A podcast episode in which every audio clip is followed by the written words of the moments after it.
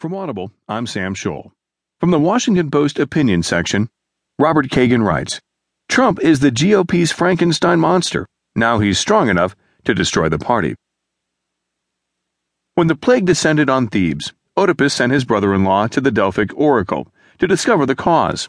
Little did he realize that the crime for which Thebes was being punished was his own. Today's Republican Party is our Oedipus.